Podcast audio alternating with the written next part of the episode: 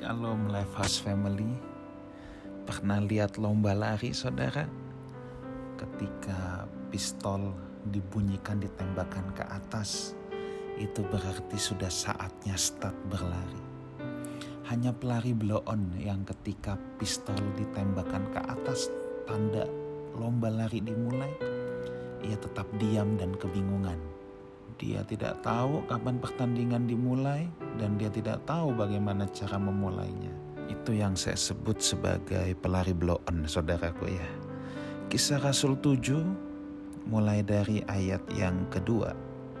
Dikatakan demikian jawab Stefanus, Hai saudara-saudara dan bapak-bapak, dengarkanlah Allah yang maha mulia telah menampakkan dirinya kepada bapak leluhur kita, Abraham ketika ia masih di Mesopotamia sebelum ia menetap di Haran dan berfirman kepadanya, "Keluarlah dari negerimu dan dari sanak saudaramu, dan pergilah ke negeri yang akan kutunjukkan kepadamu."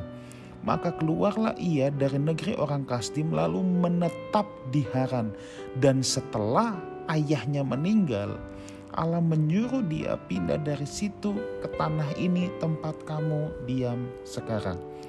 Jadi saudaraku sebelum Abraham pindah ke Haran, ya Tuhan sudah menampakkan diri kepada Abraham untuk keluar dari Ur Kasdim terletak di Mesopotamia. Jadian pasal yang ke-11 ya.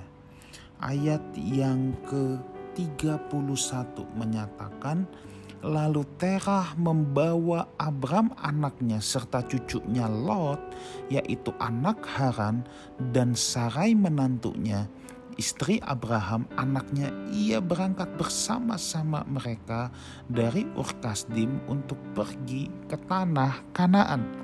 Lalu sampailah mereka ke Haran dan menetap di sana Umur Tera 250 tahun lalu ia mati di Haran. Ada satu hal yang saya mau saudara perhatikan.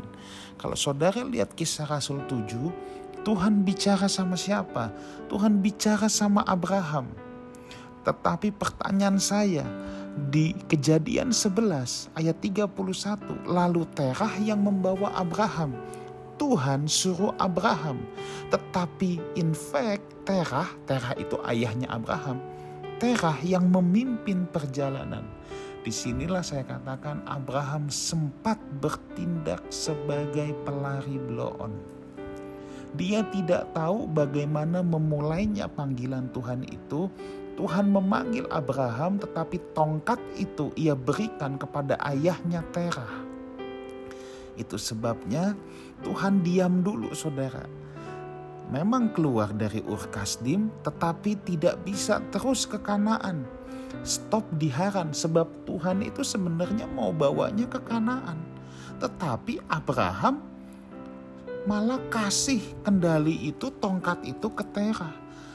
Tuhan bicaranya sama Abraham bukan sama Terah ayahnya.